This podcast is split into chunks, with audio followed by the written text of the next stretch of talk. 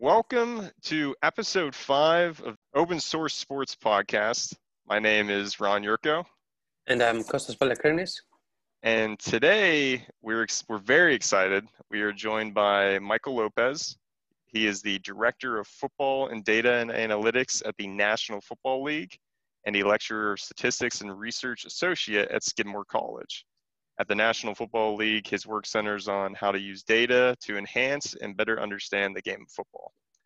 And today we'll be discussing his uh, paper, uh, joint work with Greg Matthews and Ben Baumer. How often does the best team win? A unified approach to understanding randomness in North American sport. Thanks for joining us, Mike. Kostas and Ron, thanks so much for having me. I've, I've listened to your initial episodes, and it's it's, it's an honor to, to sort of be a, a part of this. Well, I, I, I don't know if I'd put it in an honorable stage just yet, but we're getting there maybe. the um, so you've had some really interesting topics, and and I think this is the type of, of stuff that uh, I'm I'm really interested in, and so you know I'm happy to discuss my work, but also to hear the the great work of others as well. Thanks, Mike. The um, and I think yeah to kick off then, just following you know as as you know from our format to start with, what was the motivation of this work? You know, doing this joint work with Greg and Ben, and you know, I've seen your NESSIS talks, the fantastic talks that you know, from NESSIS and also at our conference as well, CMU. I encourage people to check out. I'll put them in the show notes. But you know, what was the motivation for doing this project? Well, I mean, I think if you look at Greg, Ben, and myself, we have a, a little bit of a, a, diverse backgrounds in the, the sort of the, the, sports we are most comfortable analyzing and some of the, the sports work we have done. And we would often get together and sort of talk about sports. And I think we kind of recognized that we maybe didn't have quite a great way of comparing some of the sports leagues. We were at JSM in maybe 2015 it was.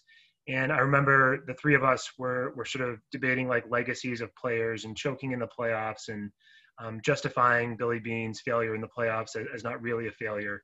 And we kind of just sort of said, like, what are we doing here talking about it? Like, this isn't really what we're good at. Um, we're good at analyzing data and, and, trying to think about it. And uh, it, it, wasn't too much later that uh, Greg and I had done some work with sports betting data as part of our uh, Kaggle contest entry over the years. So we, we were familiar with betting data and we were familiar with how we could use it to pretty, uh, get a, a pretty good ranking of teams.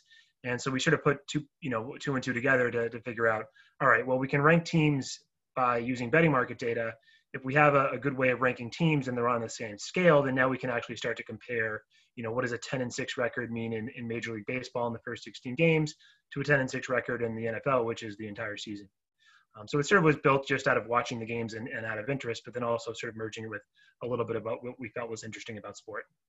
Like I, it makes sense this idea of also because no one else had done this before, right? Of across the different sports, how is one way we can get on the same measurement scale? And this is this is a big emphasis in your paper, especially at the beginning. It's the challenge of going from approaches that consider point differentials, right? And across different sports, we can't do that because hockey is very different in terms of scoring rates. You know, different baseball and hockey have low scoring environments versus basketball and then you know NFL scoring as well. These all these things are different distributions. So the idea was to get this on the same playing field, and that motivates then why you wanted to go and use these Vegas probabilities.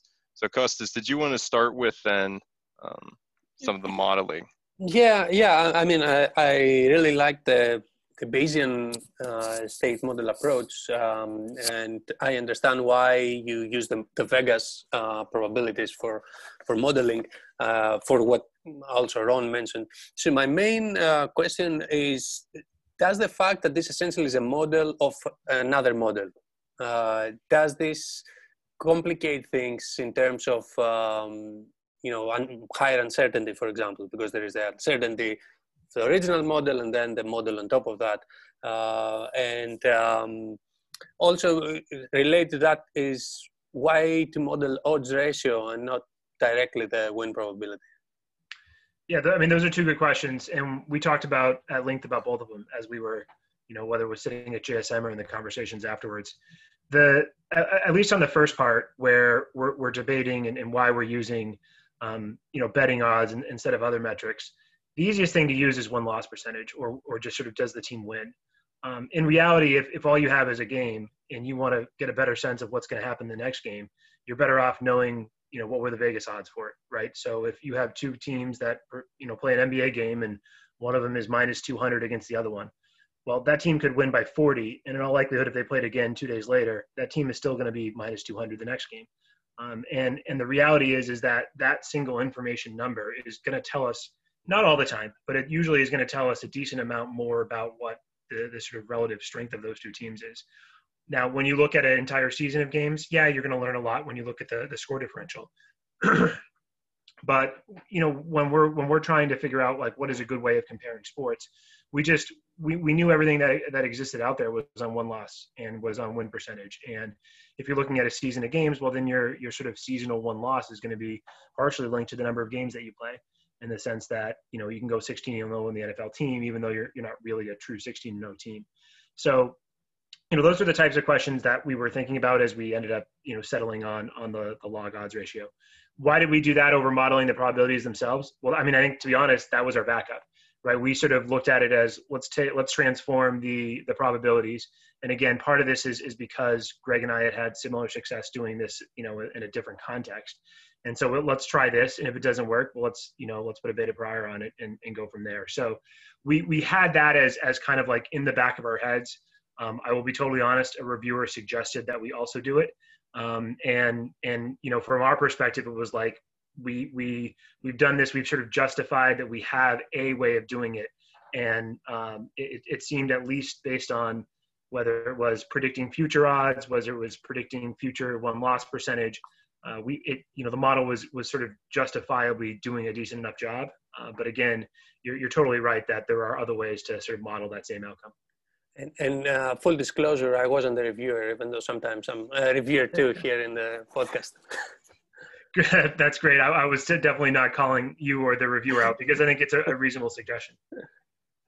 The um i guess now like in hindsight of doing this are, are there other approaches you've thought about for trying to get at this response variable or this rating approach that's comparable across the leagues outside of point different uh, outside of these Vegas probabilities or the Vegas log odds, right? What have you thought more about? Could we do something that yes, we have evidence to say that you know these are uh, good, accurate estimates, you know, calibrated ways of projecting who's going to win, lose games. Like better ways of saying, you know, efficient market hypothesis, as you put in the paper, uh, which I'll admit makes uh, my girlfriend, who's a finance PhD, cringe a little bit to see something mentioned in a sports statistics context, the uh, efficient market hypothesis. But like, is there another way? If we try to do some form of an ELO rating that is at a comparable scale between these different leagues? Like, have you thought more about a different approach that doesn't rely on the Vegas probabilities in this context? You, uh, have I thought about it recently? No, um, mostly because we were we just felt like you know in the context of what we were trying to do, this was this was good enough. As we talked about the paper, we were certainly thinking about traditional ELO Bradley Terry models. Uh, the the problem is, well, it's not a problem um, it's it's the reality is that the the sort of outcomes at the beginning of the season take a little bit longer than a model that is based on out of betting odds would take to try and better understand team strengths. Um, and so one of the, the sort of neat aspects of our, our paper, which we we picked up from from Glickman and Stern's work, um, Mark Glickman and, and Hal Stern, for listeners that aren't familiar, are are sort of legends in the field of sports statistics, and their states-based model isn't really our state the one our state based model that we use isn't really ours, right? It's, it, it came from their work in, in, in NFL score outcomes. Um, but when we when we applied it in the NFL, you're you're trying to take the inferred team strength using an estimate of the team strength from the year prior, um, shrunken towards some you know league average number, and then there's a little bit of noise on top of it because you know that that's not going to happen to all teams. But depending on whether you're you're doing score differential or win-loss, it's going to take a little bit of while, you know, quite honestly, halfway through the season, you know, eight, seven, eight games for the model to get a good, precise estimate of how well the team is. Um, when we looked at the graphs in terms of modeling team strengths, our our betting based paper was much more reactive to what was going on with teams. And you know, the easiest example to to think about, and this sort of ties into your other question, Ron, is when quarterbacks would get injured. You know, we could use our our model, and instantaneously the betting odds would react when a quarterback was injured one game. You know, Drew Brees gets injured, Teddy Bridgewater comes in, right? Well, the market for the Saints is is going to pick up on that, and immediately is going to sort of note, well, okay, the Saints aren't going to be as good well, the Saints might have been playing the the you know um, the 2017 Browns or the uh, the um, I don't want to pick on NFL teams. I have to be careful now, but the, the the they might have been playing a worse team, and so the Saints could still win. And so actually, well, you know, the model isn't going to really have a great understanding of how well the Saints would have been with or were without uh, Brees and Bridgewater was in. And that's just one example. But when Aaron Rodgers got hurt, you know, the betting markets that was almost a 10 point swing when um, DeShone Kizer came in. So, you know, when we looked at the graphs and the sort of consistency over time of, of a, a model based on uh, the, the game outcome or the point differential, you know, we sort of figured like, well, actually our, our estimates make a little bit more sense. Um, but that that's also the, the weakness in the sense of I, I think injuries and lineups and um, in particular with baseball, I think is really where our model is not good. And so, for example, like if, if we're modeling – week level outcomes in the NBA, and LeBron James sits for two of those games because he, he has rest days, well, it's going to make it look like that team really, really, you know, stunk it up and, and just isn't as good anymore. When in reality, they're still really good. They just were resting LeBron James.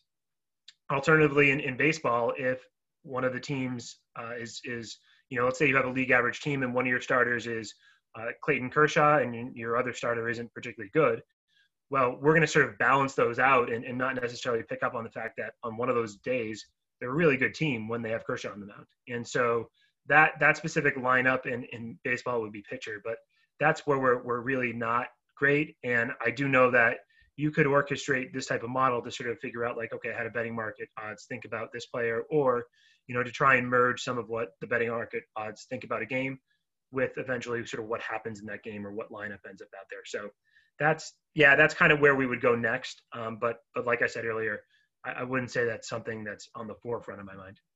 Okay, I guess just to break down this a bit more. Um, so one of the first things I wanted to actually kind of review to understand, just even for myself. I mean, I'm not someone that works in anything with state-based models, uh, and I guess also just like to make it clear for listeners to um, to understand this. So part of that Glickman and Stern work, and like I, I guess in my head, I'm just thinking about this pulling effect, right, to shrink teams towards league average. Um, but the the statement that kind of confuses me when I read it is entails that team strength parameters are shrunk towards the league average over time in expectation. So can you just elaborate more on what that statement means? Because like part of me is reading it and thinking wait a second as time goes on am i not learning more about the team? Should i not be moving away more from the league average? But is the idea that um, like at, you know as you said your approach works better than uh, like at the start of the season you're already getting information from the betting odds right to do better than like someone say, here's my EPA based team strengths, right? Which at the start of the season, I have no idea really what's going on probably. Um, But can you like elaborate more on why that assumption is appropriate and so valuable in this setting? Yeah. So, I mean, I, I guess I'll start by just sort of giving the quick summary of a state-based model. And the idea is that your team strength at a given time point is is some function of where you were at the prior time point um, plus some noise. For us, that we were using week level uh, odds, and so each game that you would play in a week would mean that you had a, a given team strength in that week. Part of the reason we use that is because there's generally one NFL game per week for each team, obviously without bye weeks uh, in, included there. And then for baseball, you would have up to seven, sometimes maybe even eight uh, games in a given week. That was all part of sort of one team strength estimate. Now, the assumption of like how that, you know, what what is the distribution given where you were the previous week? What does that conditioning look like? We sort of followed Glickman and Stern. You use, use the autoregressive process there, which means that you're a function of where you were plus some prior noise. In expectation that is going to pull you towards zero because we bounded the autoregressive parameter at one. And so in other words, you're you're you can't explode if that makes sense. You can't sort of continually rise up, and up. And part of the reason is um, convergence. Part of the reason is because when we when we actually fit the models, even though we're, we're saying we're you know we, we have an autoregressive process here, we're pulling the team strength estimates towards zero. So if you're really good, you're not going to stay really good for forever. You're going to sort of be eventually pulled back towards zero. If you're really bad, alternatively, you're going to eventually be pulled up. When you look at the, the actual coefficients there for the autoregressive parameter estimates, they're, they're like 0.98, 0.95, 0.92 maybe. Um, and it varied between the leagues. We had one for each, you know, one each for each league.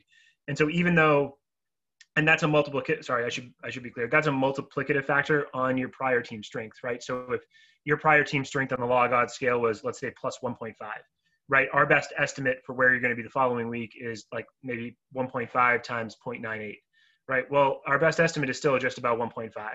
And so even though it's it's pulling it towards zero, what we're trying to avoid here is the option in sort of fitting a model where there it's not necessarily pulled towards zero, could explode, and suddenly you know you would you would have team strengths that could go crazy. Now, granted, I will note that was an assumption in Glickman and Stern where they're they're modeling either point differential or, or, or just winning and losing.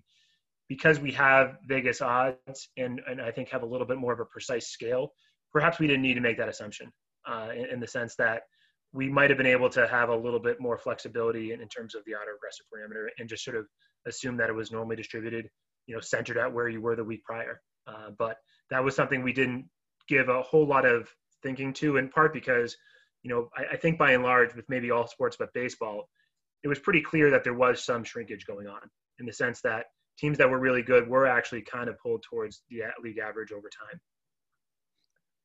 Okay, thanks. No, that makes a lot more sense now the um, I think that's actually a really clear explanation for listeners to understand as well. The uh, Kostas, did you want to ask another question before? Yeah, I want to um, uh, go back a little bit at the beginning of the season. I had a, a relevant question. So you use for the season prior um, a normal distribution centered at zero. So we basically don't know anything about the team. Everyone is average. So could you use the betting market again from um, uh, the total wins, for example, the over under on the total wins, to estimate some initial um, strength so you don't start from zero and it's actually also faster to respond possibly at the beginning of the season. I mean, most probably the odds, the game level odds that you're using already have some information about that, but um, I was just wondering whether that could improve anything. Yeah, no, it's it's actually a great point. So we we actually have two sort of season preseason um, hyperparameters. So one is at the beginning of the entire model, we assume all teams are at, at the same team strength of zero. Just basically before we have any games, I think it was maybe 05 or 06 was the first years we used. Everybody starts at zero. And yes, certainly for that season, we could have gone back and, and used some estimate. I'll also be honest, I think that was the first season after the NHL lockout. So I, I don't even know how we would have gone much earlier than that without mm-hmm. sort of tweaking the model. A- after that point, so after the first season, all there's sort of another auto-regressive process attached to the week one team strength estimate.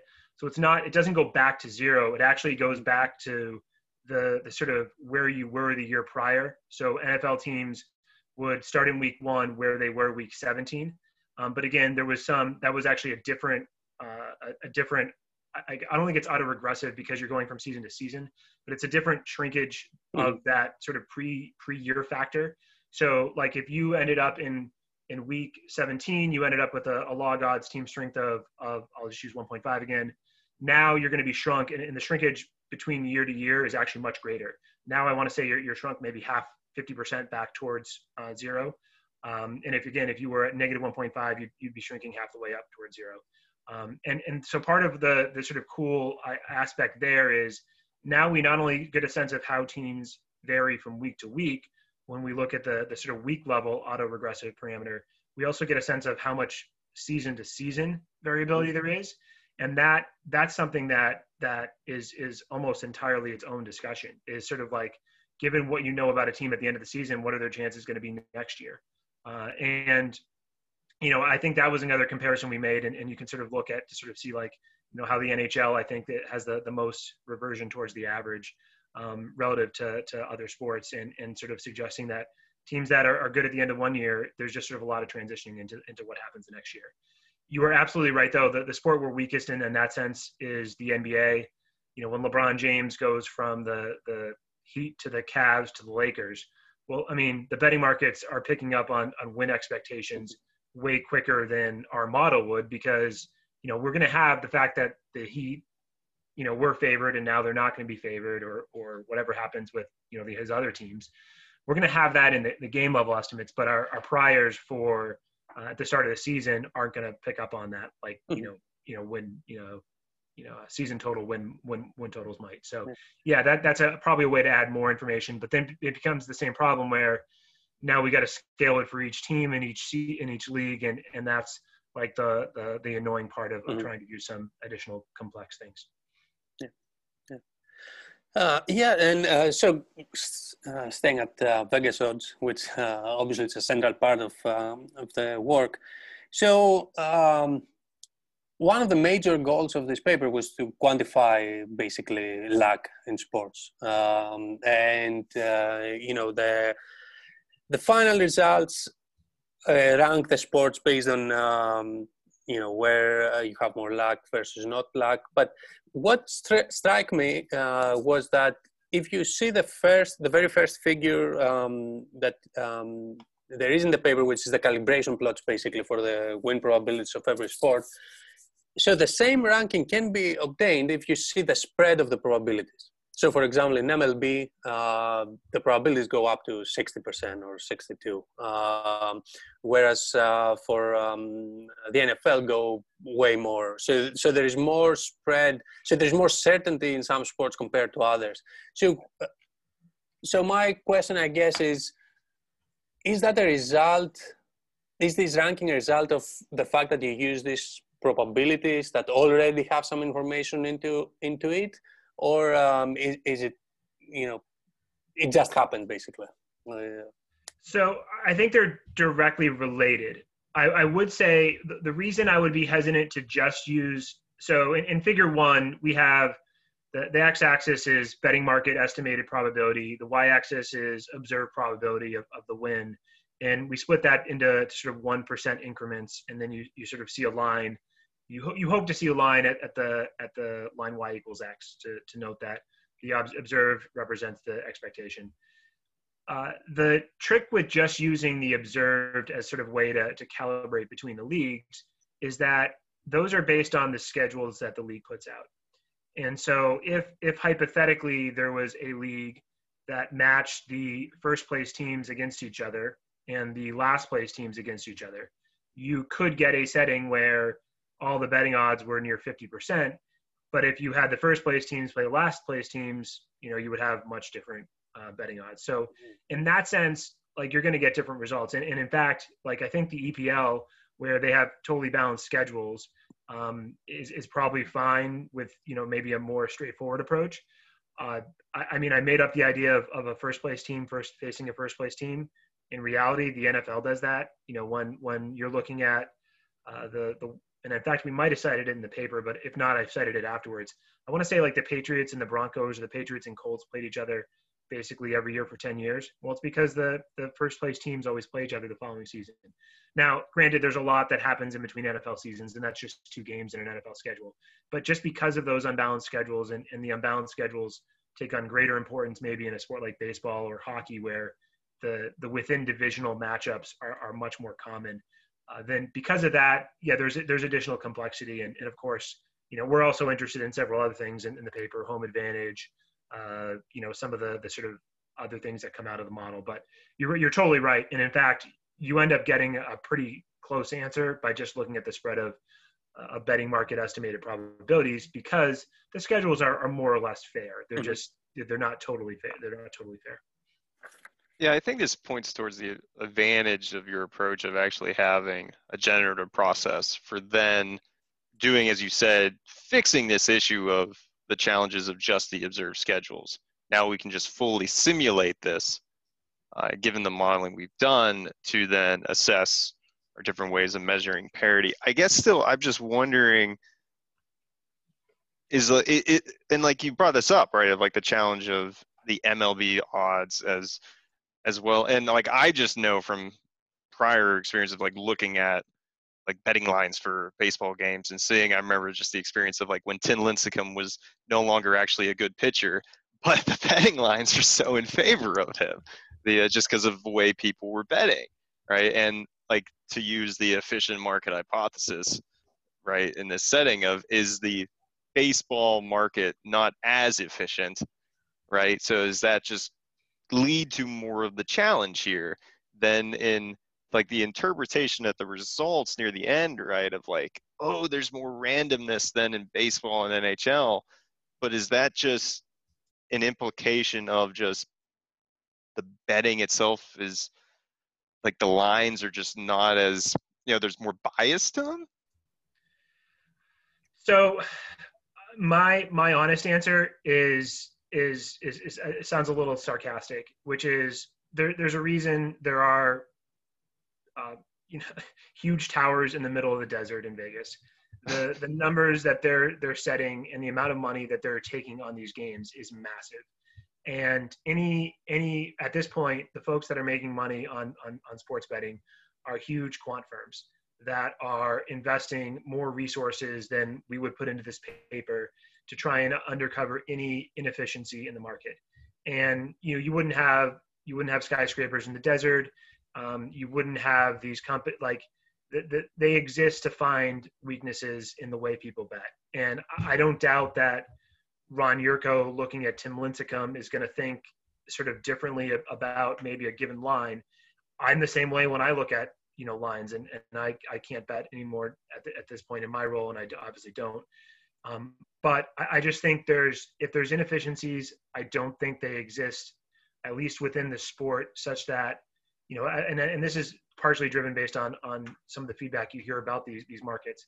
You know if bettors have a, a sort of a spread of like three or four percent that for them is massive in terms of if the the, the spread line is let's say minus 110, minus 110, so it's a 50-50 game, and they model their game at, at 53 or 54 percent, right? That for them is about as big of an edge as they're going to get. Mm-hmm. And so, yes, maybe we just don't know a whole heck of a lot that we will eventually learn to get more precise baseball estimates. Um, the reality is, is that I think we have to sort of at, at least acknowledge that they're they're pretty pretty gosh darn good, and you know certainly given at least what any other modeling would be able to pick up on, uh, you know, using these these odds as an outcome seems seems reasonable. And I'd also add, like, let's say they are all three or four percent off. We really have no idea where that direction is, and mm-hmm. so you know, let's say we add maybe that's just noise that we're adding. And in fact, when we did the simulations, the it, it turned out that our baseball our game level predictions in baseball when we did out a sample they were they were the furthest off because we didn't have the starting pitcher and so when we did the out of sample predictions to try and do some of the postseason equity, we we added that error back in. In other words, we we added we weren't just doing the expectation for the teams, we were adding the noise. Now we didn't know which way that noise was going to go. It was uh, you know normally distributed with mean zero, but we didn't know that we were going to be off. And so like, all right, let's admit that we're off, and uh, it's going to go in one direction. And uh, you know, I think that sort of points to your idea is that we are probably off I just guess that we're off by by a, a low enough amount that uh, we're still going to be okay. Yeah, and that again it points to just the advantage of this framework for actually tackling this problem. The um, and I, I should also disclose like I know nothing about sports betting. I struggle as is with fantasy football. I don't. I, I've I've read about it. I don't know what I'm actually talking about in that context though. But uh, so I I actually skipped something that we talked about at the beginning of this of for someone to actually go about trying to tackle this problem themselves, uh, you know, and you mentioned the paper, you know, the data used here, this was purchase data. So can you talk about that data to an extent you can and like what would someone that wants to do this problem of their own, what would they want to access now? Yeah, it was it was a we were kind of I wouldn't say lucky, but at the time, uh, and I, I actually to be totally honest, I forget what company it was was offering like here are you know the the sort of historical decade of betting lines. I think it might have been Sports Insights. You know, buy it for six hundred dollars, uh, and um, at that point, Greg, Ben, and I, um, a couple of us had startup money from our our sort of academic appointments. Um, this was before I, I was working at the, the, NFL league office. So that you know we were like, okay, you know we can use the money to buy data. Um, let's let's do it, and that's kind of how we got into it.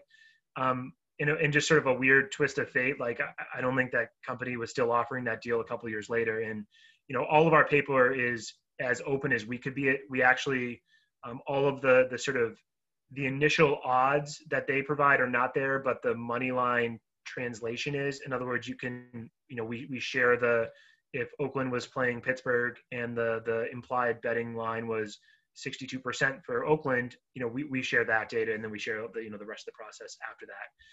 However, nobody really cares at this point to go model betting market data that's a, a decade old. Um, and, and, I think the last year we used in the paper might have been like 2017. Um, and to be totally honest, like our, our framework, you know, we're, we're writing for an academic journal. And at that point, you know we're still mostly focused on getting published you know we didn't do an r package um, and part of the reason we didn't do it is because we were focused on other things and i think maybe that we regret the only r package to come out of it was the the team colors package that that ben and greg did which shares quite literally the team colors that we used in our plots uh, and and if that's the the legacy of this paper then then fine um, I, I did i did write a four part series that i'll plug on my website that walks through how to do our modeling. And um, it, I, I, it's, you know, I, I, just Googled four part series stats by Lopez modeling in sports. Uh, and, and, it's, it's titled as lessons hidden in, in sports betting markets. And I, walk through how to, um, how to, how to do this type of modeling and some of the findings. Um, I have a, a post about how to do it in hockey. I looked at like the, the Vegas flu with the home advantage for, for Vegas and betting markets so I, am you know, I try to do some of it to sort of share like, you know, what would that look like? Um, the reality is, is, is that you do need betting market data, and uh, that that data itself is is not as easy to to to obtain as it should be. Um, I do know that uh, that I think Lee Sharpe, who does work in NFL, um, his his site shares NFL betting market data.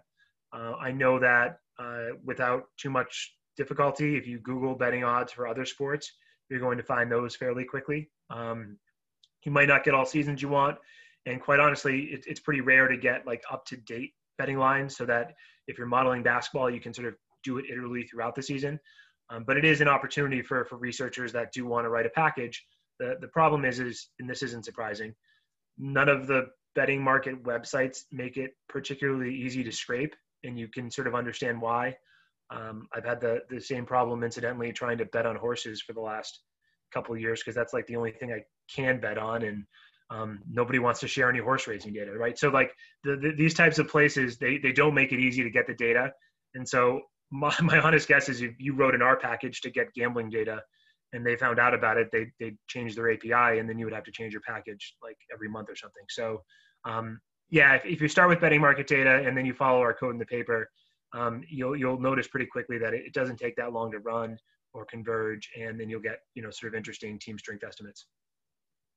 Okay, thanks. And I'll, i guess I, I won't go too much of the uh, making an R package that then the API changes, so then the package is no longer useful. I won't talk about that here at all. But the um, I guess actually we should mention that the the legacy of team colors is very important, and Greg Matthews will forever brag about that package. And I, I will add, it is actually a great package. The um, and we'll definitely put to the on the notes for the for the episode the link to the post. The um, I guess now that would actually probably be the kind of uh, the modeling could probably be done with Stan. Yeah, and and and Stan was like right as we were finished, people were starting to like, oh, you should learn Stan, and we're like, well, we're not doing that now. But yeah, that the I think any similar state space model that you would want to build now should be in Stan uh, and, and similar with, um, you know, obviously other Bayesian frameworks. Mm-hmm. The next thing I guess we want to talk about, we going through the modeling framework. Um, it costs this jump in if you have any, there's any other points you want to bring up on methods. Because um, like the next thing I was just thinking, talking about was going into the results now. Yeah, yeah. I, I mean, it's not, it's not, um, necessarily uh, modeling the question I have, but it's related a little bit to what um, uh, you mentioned about um, schedule of uh, a league. Uh, and uh, what what I found interesting, and interesting, a very interesting part of the paper was the game parity. Um, so how how much is the parity for every league, and I guess the as you said, the the betting odds depend on the matchups and who plays with whom, what is the um, uh, format of a league, and all that kind of stuff. So these two are um, kind of, uh, I, I, I, guess, correlated, right? So um, how would um, then going to the league party? How would you disentangle? Is it possible to disentangle how much of that is because of scheduling and how much is because of randomness of the sport the game level? Uh, that yeah, I don't. I think there's the answer is yes. I think it's it's depending on what you want, and, and one of the, I mean, I forget a lot of what I had to learn for grad school um, because you know I haven't been in grad school in years, but um, one of the the things I've I've always taken away from a, uh, I was in biostatistics, and the professors that I had, a couple of them always stressed like the most important thing that you should be doing when you're writing a paper is defining your estimand. And in this case, our our definitions of parity, we will be fine to have both of them because we have different definitions of, of sort of what we're we're trying to measure. Is you know, are you talking if we're talking about equivalence of sports teams at a given point in time, is that using the observed schedule about what we expect their win-loss results to be? Is it observing if we were to pick two random teams, how likely is it for the team that we're perceiving as better to win that? um, if we're generating the idea of parity in the postseason? Are we observing, are we using the observed formats for baseball, hockey, football, and basketball? Um, or are we using uh, the sort of same 16 game tournament that we could make up ourselves? And so we, we, we devised a couple of approaches, but ultimately you're right. It sort of depends on, on where your framework is and, and what you're trying to estimate. And that's something we, we tried to be precise about but but realistically, there's a lot more of other options to come up with because um, a lot of these questions just sort of you know start to come to your head like, well, do you include you know your definition of parity if we're talking about game level equivalent? Sorry, your definition of parity if you're talking about game level similarity. Well, are you going to give the better team a home advantage um, or not? Because if you are and you're doing that in the NBA, that makes a big difference. If you're you are and you're doing that in baseball or hockey, it makes less of a difference. And so, like those types of things, do you include home advantage? Do you not? Are the teams generated at random? Are they not? Are you using the observed schedule or not? They're all going to give you different answers. And so we we had a couple of approaches, but you're you're totally right in that maybe we didn't have the best one. And part of your part of our results are driven by some of the choices that we made. With so with the results, um, what like of, of the things you actually observe, what did you find most surprising in this? Like, was there something going into this that you expected in terms of, uh, you know, I guess you have to watch what you say about parity in the NFL now, but versus like thinking of, did you have some prior belief about which league you believe would have, you know, more impactful home field advantage or, you know, just even more parity throughout seasons, you know, and how, how did it compare to what you actually observed? I, I don't think there's one answer that stood out like we saw it, we all saw it, and we're like, oh, holy cow. There, there were sort of a series of of things where they they all just made us say, like, oh, that's really interesting. The first one you mentioned the home advantage differences, and so we modeled. We had a couple of modeling frameworks. One is we assumed that the home advantage for all teams in all games within a league was identical, and then we said, well, let's give each team its own home advantage in each league, so that the Pittsburgh Penguins had their own home advantage. The Pittsburgh Pirates had their home advantage, and those are separate from all the other, you know, within MLB and within NHL home advantages. And it was interesting for us that we we didn't exactly have a preconceived notion about what we would find on the within team differences, and then we did the modeling, and you know, we probably knew the NBA was going to have the biggest home advantage because if you Google what sport has the biggest home advantage, you know, NBA camp comes up. But the magnitude of the differences between Denver and Utah and like let's say New Jersey, uh, the, at, at, that point the New Jersey Nets, uh, the New York Knicks, Boston Celtics, all these teams in the East Coast was was was pretty pretty monstrous. And like to the scale of maybe a win or two a year. And like that's that's just that's not just because they're the home team. That's because they're a home team in a better home place uh, to play. And i think ultimately i think part of that is driven by travel and, and altitude advantages and, and maybe not just who's in the arena but but it does tie into it a little bit.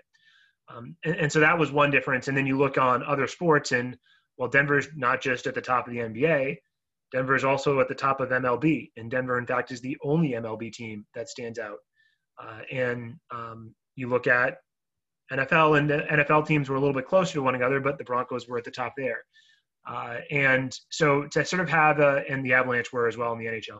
So to sort of have like a, a framework where we didn't, there was nothing about our model that ever picked out Colorado or Denver teams. And then we ran the model and just interestingly enough, it all sort of rose to the top. It just, it, it almost validated the idea that there is some advantage to playing there. Um, or maybe it's a you know a, a, something going on uh, for for teams that have to play there if they have to travel further distances to you know off of overnights or something that goes into those games where they end up as as bigger underdogs than you would anticipate. Um, but I think that was probably the the first thing that stood out. Um, and you know realistically, the the second, if I were to pick a second, was just how different baseball and hockey are relative to football and basketball with respect to, to game level equivalents. I've I've like listened, I would I would click on the the article on on you know Deadspin, ten biggest chokers in sports history, and you know I would see Alex Ovechkin, and I would see um, you know up to recently Clayton Kershaw, and you'd see these names, and you'd be like, all right, yeah, players never won, that sort of stinks, but you know when you model these these outcomes and you realize how similar baseball and hockey teams are to one another, that it, it just sort of gives you it gives you pause as we start to assess labels to to sports athletes that are that are great. Um, and and just because of and you can call it bad luck or just bad execution that that is likely not repeatable. They haven't won whatever title that we, we're, we're sort of holding back from them. And um, I think it was I think it was really classic that Alex Ovechkin was the one that I would have cited before we even did the paper, and then we did the paper, and then the year after we did the paper, um, obviously unrelated, the Capitals won the NHL Stanley Cup, and it just from our perspective it was like that's a classic example of like why are we defining you know entire hockey legacies by um, stanley cup outcomes? And I, I, would say that you know knowing that sam ventura may eventually listen and i don't want to take his two stanley cups away uh, and i actually don't think i have that ability. Um, but the, the reality is is like uh, you know sam got a little lucky that they went on those runs. And the years that they didn't win he got a little unlucky. And i think um, that type of, of sort of acknowledgement about like what baseball and hockey are like relative to the other two sports is is sort of you know our second take home.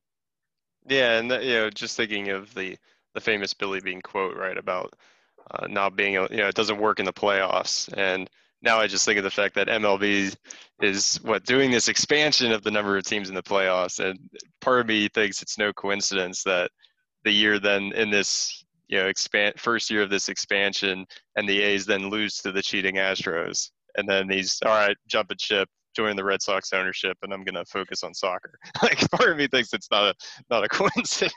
Yeah. But um yeah. so actually so something you're talking about with um NFL team schedules and I was I was wondering if you could give like a little bit of uh, overview of some related work that sort of extends the modeling in this uh, by um, uh, Thompson Bliss, uh, NFL data scientist, and this was something he just presented at the UConn uh, Sports Analytics uh, conference a few weeks back.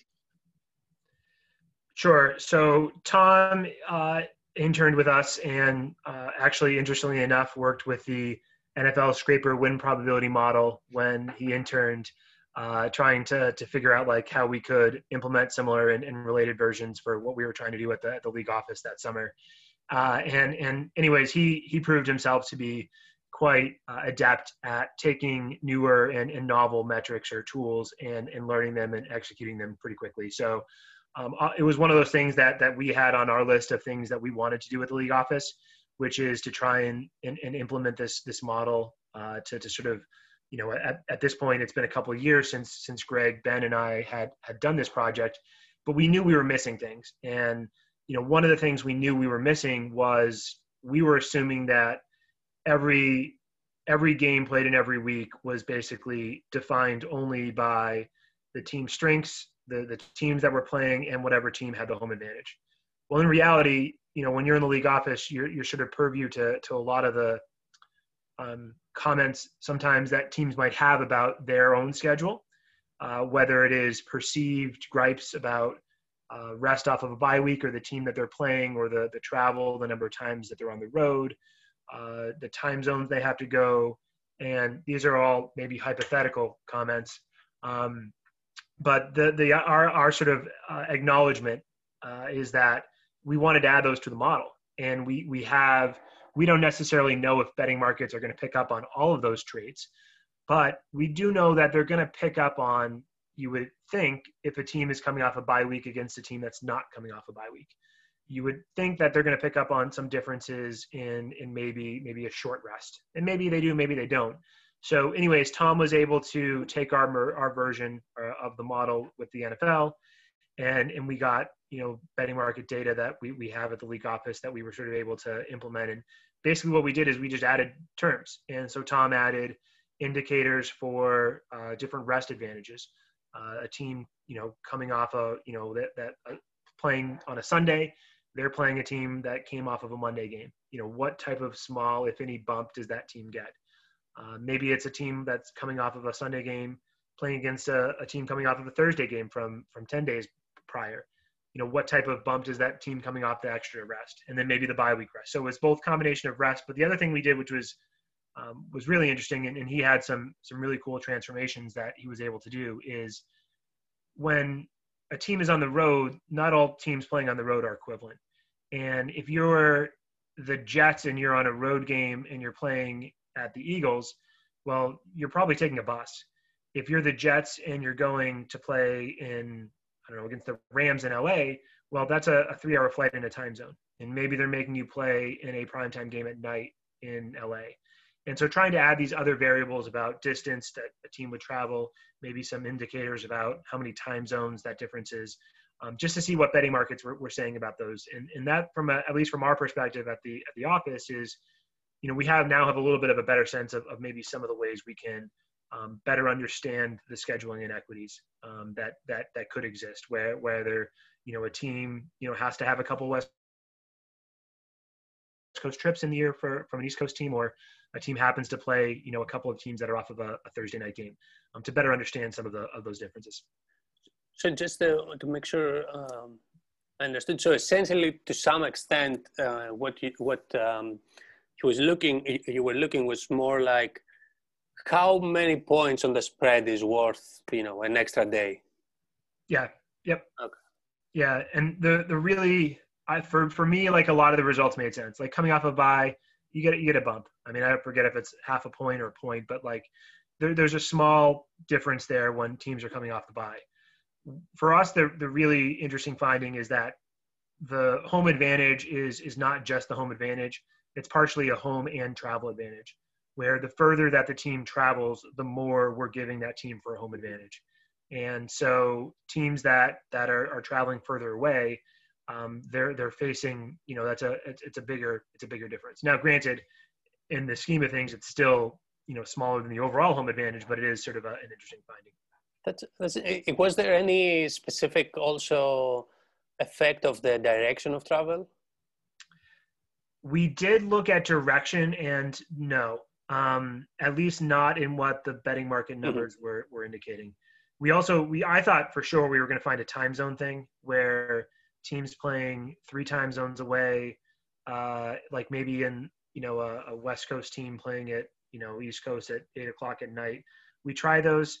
Part of the reason I don't think we found anything is there's just not a ton of those games. Even within a given season, mm-hmm. there might be a half dozen, and so over eight to ten years or whatever time frame we're using, not a, not a massive amount to to try and you know because you're also trying to untangle other parameters in that same model. And uh, other than just sort of the, the differences in the home and the rest and the travel advantages we didn't find anything else to be significant. Something i had been thinking about just from reading this paper um, and in the context of like comparing leagues like sort of this meta work of thinking about you know even so you look at over the course of the seasons right? To compare different leagues and the structure. But what about even like at the game level themselves? You know, there's been a lot of talk recently about uh, NFL win probability given what's happened with the Falcons multiple times. But it, thinking about like, could we, and I don't even know if necessarily this would be an extension of doing of the state space model other than like the starting win probability at the beginning of the game but trying to assess like the level of excitement uh, that differs between the sports in terms of how the in-game win probability changes. Um, I was just curious like have you thought about how would one go about tackling that approach? And maybe i don't know if you have to directly consider about this at the nfl that, that's a great question. We we definitely have done work with within game win probability stuff in terms of game excitement and maybe excitement's the wrong word, but game uh, sort of we, actually to be honest we've we've called it a heart rate graph because your ideal graph kind of goes up and down like a heart rate. Um, we, we've done some of that. We have not compared to other sports, but I, definitely think that that's a, a, a you know if, if folks are interested in a good sports analytics project, there are win probability models that are pretty easy to implement um, and or just use other folks's uh, to sort of try and assess.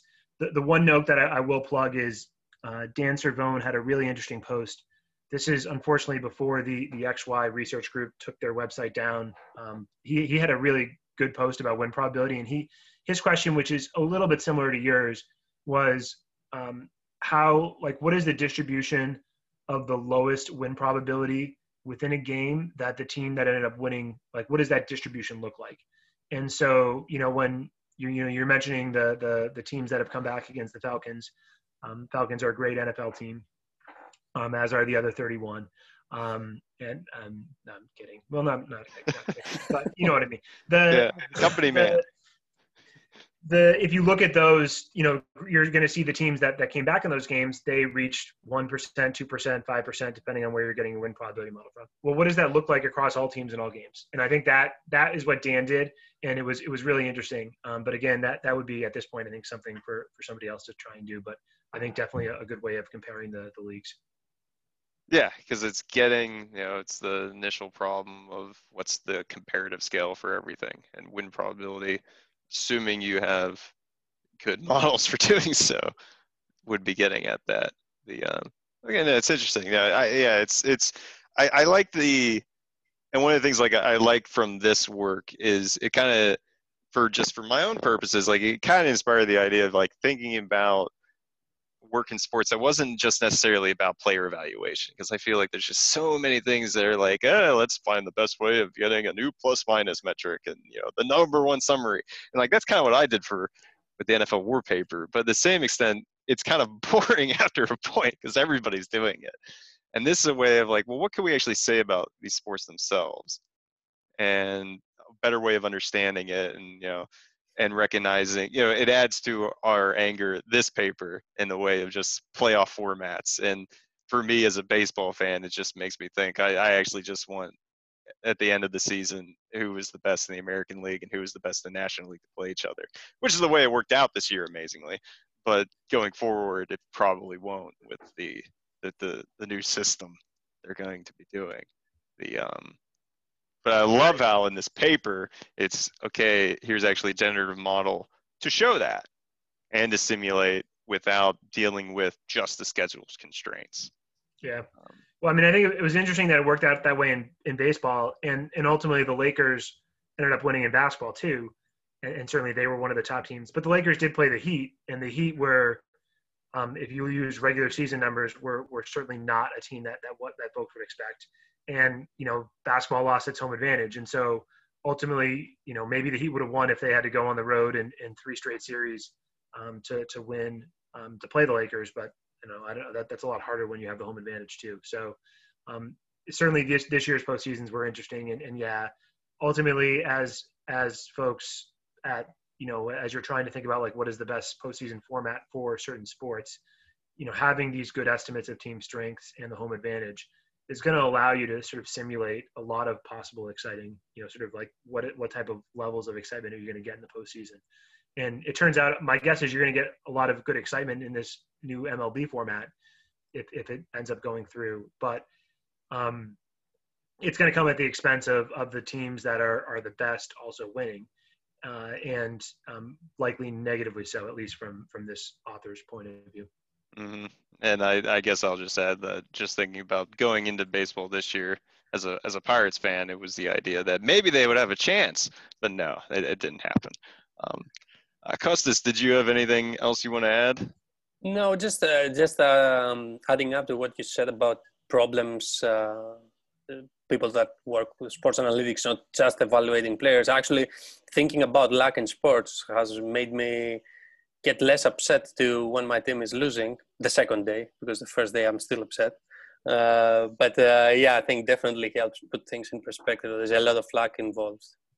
It's it's funny you say that. I'm I'm like kind of the same way, in that I, it's now sort of the acknowledgement that well, the, the, it's not just that your team lost, the other team won, and like there are a lot of other happy fans now, and, and I think I, I feel that way maybe more so than I would have a decade ago. I, I will absolutely say though that when the Bruins lost um, in, in the Stanley Cup Finals last year to the Blues, like cool St. Louis won, great, whatever. There's probably my brother-in-law is from St. Louis, he was happy, but like ultimately, I'm also aware like shit, it's really hard to get back to the Stanley Cup Finals, and the Bruins were there, and now they lost, and now it's so it's sort of like yeah, you can sort of now understand that just because you're the home team in a Game Seven Stanley Cup and you you know you were a pretty decent sized favorite for a hockey team, there's still a lot of luck there, but you're still going to now recognize it's hard to get back to that point. Yeah, and, definitely. Um, that that then now, now you just go back to being upset. well, that's why you just have to be conditioned as a Pirates fan, growing up, spending the first 20, 21 years of my life knowing that they're just going to lose, and I just watched the other team win. That's all I wanted to see anyway. the, the um, uh, you know, thanks, Mike, um, for the time doing this, uh, covering this paper, and uh, you know, I should add, you know, the, you are definitely in the level of like a role model in this field. You know, I look up to the work you do, and I just think back like this this paper and the talk you and Ben gave at 2017 served to me as like an example of like how do I want to go about explaining the work I'm doing? Because it makes it very clear for others to follow to actually understand and it gets them excited about it as well. So i just i just wanted to thank you for that uh, just on my own personal level. The um and you know d- thanks again for just taking the time and you know i think everybody knows where they can reach out to you and follow you stats by lopez on twitter but just to conclude uh, you know there's this little thing going on right now that's uh, being hosted on kaggle and I think people listening to this are probably going to be the type of crowd involved in it. Uh, if you want to take a moment to talk about the current Big Data Bowl. Sure, and and thanks for bringing that up. I, I would note, and and Ron, thank you for the, the nice words as well. I'll I'll totally be honest, and, I should have done this an hour ago. Um, for folks that are still listening, this this is equal parts Ben Baumer and, and Greg Matthews, and um, you know you, you mentioned the NESSIS talk um, that was that was Ben and I, but but you know Greg was there too in, in spirit and in terms of production. And um, this this this was really a blend of the three skills that the the folks you know in our group have. Uh, and you know the the way that Ben writes code, the way that Greg thinks abstract about writing models, and his efficiency, even if there are a lot of typos along the way of getting some of that stuff done, is is pretty remarkable. And you know it, it was uh, it was sort of a privilege to work with with both of them. And um, you know, hopefully I, I didn't screw up a, a, lot of your questions here today um, on their behalf. Um, in terms of the, the big Data Bowl, you know, I, have this is sort of a, a, long passion of mine, and and you mentioned like not really caring about you know player evaluation. I'm I'm totally with you. Like I, I think like I think that's really cool, but ultimately I, I have bigger interest in, in sports data, and for me, you know, trying to increase the interest in, in sort of uh, you know push the field of football analytics forward uh, this is this is a big part of, of what we're doing at the league office. And so we run an event called the Big Data Bowl. The primary aims of the event are to to, to one provide a, a pipeline of folks that want to work on NFL teams, want to work at the league office, want to work for, for vendors that, that deal with player tracking data and deal with the complex NFL data sets that now exist. We want we want to find folks that are interested in doing that. Um, and then the second is is to create new ideas and to drive innovation with this new data because teams have only had it for a couple years at this point, and um, when you're when you're dealing with a, a, data set that that's massive and new, and you don't necessarily have all the sort of all the understanding that maybe you would want, you know, it, it helps to crowdsource some of these ideas. So Um, you know, this year, you know, our, our first year we had, uh, we, we sort of built it off with, with some small prizes and we had some great submissions. Last year we went on Kaggle for the first time and we had 2,200 submissions from 32 different countries. Uh, and we had a real specific aim, which was identifying success on run plays and, and sort of a distribution of, of yards that ball carriers would gain. This year, our theme is is we've gone from you know our first year was ended up being a lot of passing plays. Last year was run plays. Now we're back to pass plays, but the focus is on on the defense. And so we've shared the tracking data from all eligible receivers uh, and the quarterback and, and defenders like defensive backs and linebackers from all pass plays in the 2018 season, and that data is on Kaggle now. Uh, the the raw, you know, player tracking data that our clubs deal with, and uh, that they're they're trying to find insight from too. And so, you know, the goal this year is to analyze the secondary and to figure out, you know, what makes for good secondary play, man versus zone coverage schemes, performance in each of those schemes, who's the best when the ball is in the air. Um, you know what types of, of metrics can you design you know can you predict a, a defensive pass interference using this data a lot of possibilities and and the, i gave a couple but but folks that are familiar with football can give a lot more. So that's up on kaggle. It's the big data bowl. And you know i think ultimately if you want a job in sports this is a great way as, as sort of a, a way to do that. And I, I, say sports ultimately we're, we're trying to get folks into football but um, it's it's not all it, football's not the only sport that are, are hiring um, big data bowl folks um, because of the of the sort of uh, the, the skills that are required to do well in this contest will will absolutely you know transfer to to other leagues and, and other organizations. Yeah, and that absolutely agrees with uh, I think what Doug Fearing was talking about at our our conference uh, last week of just you know MLB teams want to see people doing work with NFL tracking data because it's very complicated and it's as you have, it's it's actually something people can access. So I think it's excellent opportunity. And uh, if anybody, and we'll put the link again to it in the show notes. And you know, anybody working on it, make sure you tweet with the hashtag Big Data Bowl so people know and can share with uh, each other their work. So I guess just include, the thank you, Mike, again for joining us. Uh, and you know, the for the next episode, I know we're gonna we're planning on the one and only Greg Matthews to return, along with uh, his co-author Ryan Elmore, the winners of uh, Carnegie Mellon uh, Reproducible Research Competition. But uh, you know, he's always a follow-up to you, Mike. That's the one thing we'll say. I'm I'm not going to say anything. Um, I'm I thought about going the whole episode without saying his name and just referencing Ben. Um, but no, I, I, yeah, Greg, Greg's been great, and so yeah, I'll, I'll, I'll be listening back when you have him and, and Ryan on. We can cut his name if you want. all right, thanks, Mike, and thank you. We'll have uh, listeners on next time. Thanks for listening. Have you made it all the way through? Thanks, Costas. Thanks, Ron. Thanks for listening to another episode of the Open Source Sports Podcast. You can follow us on Twitter at open SRC Sports. You can follow myself, Ron Yurko, at stat underscore Ron, and Costas Pelechrinis at K Pelechrinis.